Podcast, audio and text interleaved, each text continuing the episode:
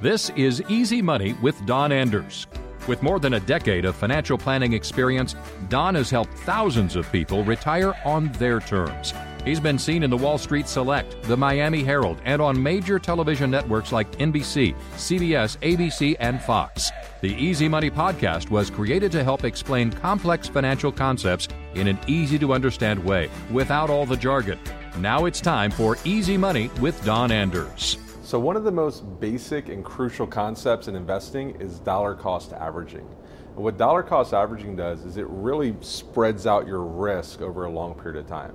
And you're probably dollar cost averaging without even knowing that you're doing it. Because as you put money gradually into a 401k, you are dollar cost averaging because you're putting money in over a set period of time. Now, if you've already accumulated your money, then you're no longer dollar cost averaging, and we're going to get to that in a second. But let's look at some math on how dollar cost averaging can lower your risk and actually increase the amount of shares that you purchase during a market crash. Let's take into consideration two separate examples of dollar cost averaging versus just purchasing a lump sum. Example one, you have $400 that you put into the market, and let's say whatever you're buying is currently $50 per share. So that $400 at $50 a share will buy you eight shares. Makes sense, right?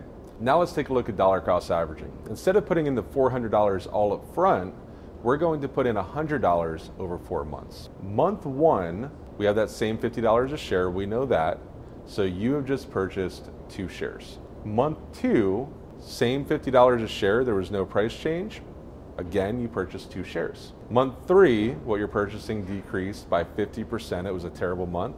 And now it's down to $25 a share. But you're still contributing the same $100. So now you have four shares for that month. Month four was also not a great month, and, and the shares went down to $20 per share, and you have purchased five shares. So now let's total that up. Month one, you purchased two shares with your $100. Month two, once again, you purchased two shares. Month three, you purchased four shares, and month four, you purchased five shares. The total shares that you purchased in this scenario with dollar cost averaging worked out to 13 shares. Now, once again, dollar cost averaging works when there's a volatile market, there's a market crash or correction. If the price did nothing but go up over that time frame, it actually wouldn't have worked out as well in your favor. But remember, this video is all about taking advantage of market crashes. Okay, so let's say you're nearing retirement and you've already dollar cost average, you've already accumulated your money. Well, now what? How does this help me? Well, one thing that you can do is re dollar cost average some of your money. Meaning you can take your money out of whatever market index you have or whatever account you have that, that has the risk and put into something that's safe that will not go down with the market. And from there, you can reintroduce it back into the market over whatever time period you'd like.